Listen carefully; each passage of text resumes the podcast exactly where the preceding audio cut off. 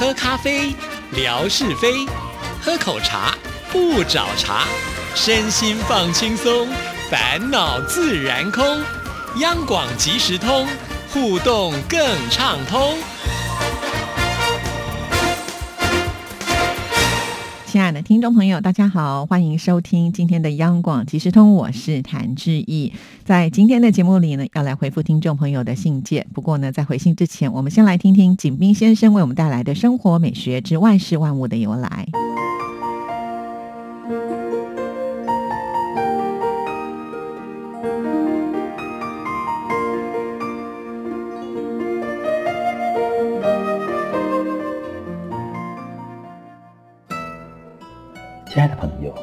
你们好。央广即时通，因为热爱，所以更精彩。刨根问底，探究万事的来龙去脉，追本溯源，了解万物背后的故事。万事万物的由来，欢迎您的收听。我是景斌。今天我们说说八拜之交。八拜之交成语出自。邵伯温《文见前路》，意思是指结拜为异姓兄弟，比喻关系极为密切。八拜之交都有哪八拜呢？八拜之交，第一交，知音之交。高山流水遇知音的典故，相信很多人都听过。它讲的是伯牙与钟子期的故事。相传晋国上大夫俞伯牙在出使楚国期间，因在汉阳江口遇到风浪，所以被迫停泊在一座小山下。晚上，风浪渐渐平息后，伯牙带着自己的琴在山上弹了起来。路过的钟子期听得如痴如醉，并说出了伯牙弹的曲子和他所使的古琴。伯牙大为惊叹，将钟子期引为知己，二人结拜为兄弟。伯牙在离开时与钟子期约好，次年中秋时分再次相聚。结果等到时间到来后，伯牙却久等不到钟子期。伯牙向人一打听，才知道钟子期因染病身亡。伯牙因世间再无知音，在。钟子期坟前弹完《高山》后，砸毁了自己的琴。人们为了纪念他们的友情，便在他们相遇的地方修了一座古琴台，因此二人的友情被称为知音之交。八拜之交，第二交，稳静之交。这个故事说的就是廉颇与蔺相如了。当年蔺相如带着和氏璧完璧归赵，又在渑池相会上保全了赵王的脸面，所以赵王封蔺相如为上卿，官位比廉颇还高。廉颇为国家出生入死，心里自然不服气，所以便处处找蔺相如的麻烦。但蔺相如却为了国家的利益而不计较个人利益得失。不与廉颇进行争斗。廉颇得知此事后，倍感惭愧，亲自到蔺相如门上负荆请罪，二人也终于和好，成了共同生死的朋友。八拜之交第三交，鸡黍之交。相传在东汉时期，山阳郡金乡县有一对至交好友。分别名为范氏和张绍。范氏字巨卿，张绍字元伯。二人在回家时约好了两年后会面的时间。范氏说他会去京城拜访张绍的父母，看望张绍的孩子。张绍则表示到时会等他。等到日子快要来临时。张绍让母亲早早准备好酒食。母亲问：“都分别两年了，又相隔千里之外，你就这么相信他？”张绍说：“巨卿是个讲信用的人，一定会遵守诺言。后来范氏果然如约赶来。等到张绍病重即将过世时，一直想见范氏一面，但因为范氏公务繁忙，未能如愿。在张绍下葬当天，关果一直不肯进坟墓。就在这时，范氏从千里之外赶了过来。原来张绍已托梦给范氏，希望能见最后一面。后来范氏对张绍的灵柩进行了跪拜。并说：“元伯，你可以走了。”张绍的棺椁这才被抬进了墓地。亲爱的朋友，万事万物的由来，感谢您的收听。八拜之交的后几交将在下集继续为您介绍。关注支持谭之意，你的笑容更灿烂，你的心情更美丽。再见。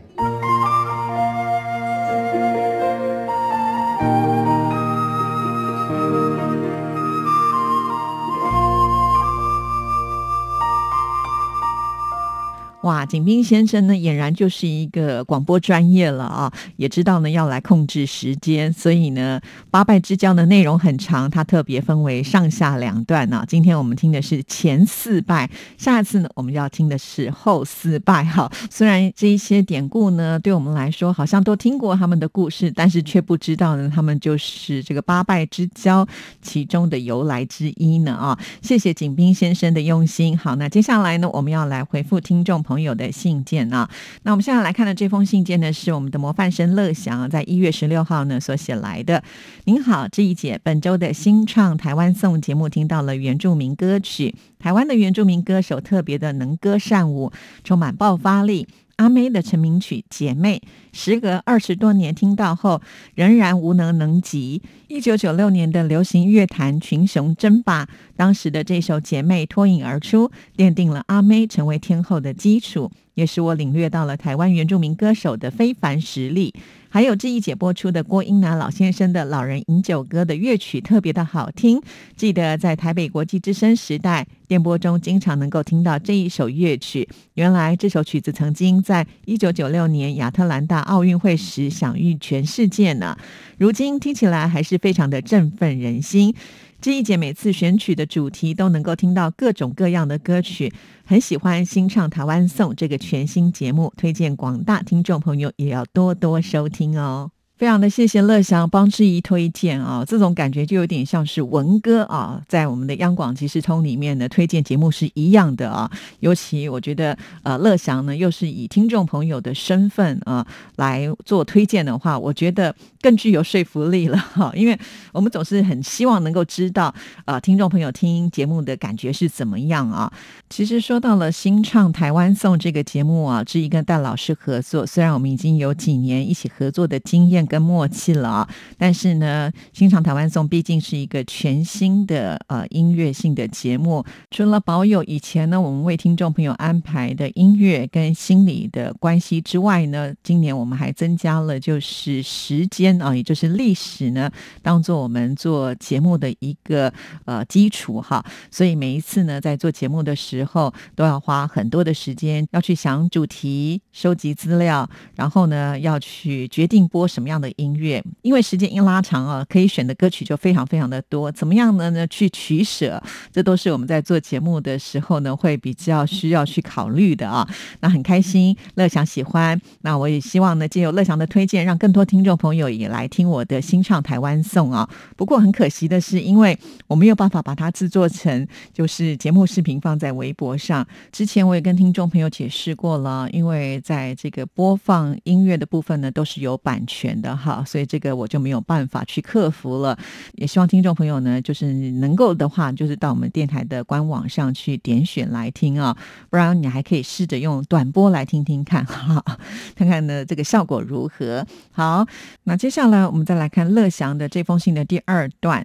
今天看到了 Andy Jackie 王的听友分享了金华兰溪的中州公园风光，原来中州公园就在兰溪区的兰江、渠江。金华江的交汇处啊，是在江中央的一个岛，风光秀美，岛上有很多游乐设施，我感觉这一点很像是哈尔滨松花江的太阳岛。提到了兰溪，首先联想到的就是著名的诸葛八卦村。每天的浙江气象播报时，全省旅游景点气象中都能够听到诸葛八卦村这个地名。兰溪真的是一个人杰地灵的地方。这位听友是新加入的，非常的欢迎他。其实应该不是新加入的听众朋友啊，已经听我们央广呢，也算是蛮长的一段时间了。那可能以前呢不是用这个名字哈，因为有的时候在微博上大家的名字都会改来改去哈，真是考验志毅的一个记性了啊，真的很不容易，要把大家都给弄清楚谁是谁啊。那其实他还是一位呃这个高中的老师哦，非常的专业啊。那他刚好也就住在这个。呃，兰溪市啊，所以真的就像是乐祥说的地理人杰。其实我发现，在浙江的听众朋友应该还蛮多的。如果将来有机会能够办听友会的话，我想在浙江这里呢，一定要来呃设一个点呢，应该会有一些听众朋友呢会愿意来看我们。好，那当然我还是要感谢乐祥了，就是在志毅的微博当中，呃，他非常的关注每一篇啊，甚至呢还会帮这些朋友们呢来做解说啊。还有啊，就是当有人提供照片的时候，我觉得乐祥会呃写来说，呃，他有感受到这些听众朋友提供照片的一种感激，或者是说得到一些更多的宝贵资讯。其实我相信这样的感觉在呃我们的朋友当中应该是蛮多的，只不过呢，就是因为乐祥他会主动的写信到我们节目当中来。那当然，经由之意在空中念出之后呢，我想啊，提供照片的人也会呃觉得蛮开心的，因为这也是一个很好的回馈哦。好，再一次的谢谢乐祥。那我们接下来就要看这封信的最后一段了。本周听到志毅姐推荐的韩剧《志毅山》，我之前只看了第一集，感觉在爬山的过程当中好危险啊！有暴雨、暴雪、山崩、台风等各种恶劣天气，也会有各种各样的问题。看到剧中冬天的山冰天雪地，真的好冷啊！我也是看了这部剧之后，才了解这座智异山。原来智异山与金刚山、汉拿山并称为韩国的三神山。韩国的山峰好多，和台湾一样，是登山者的天堂。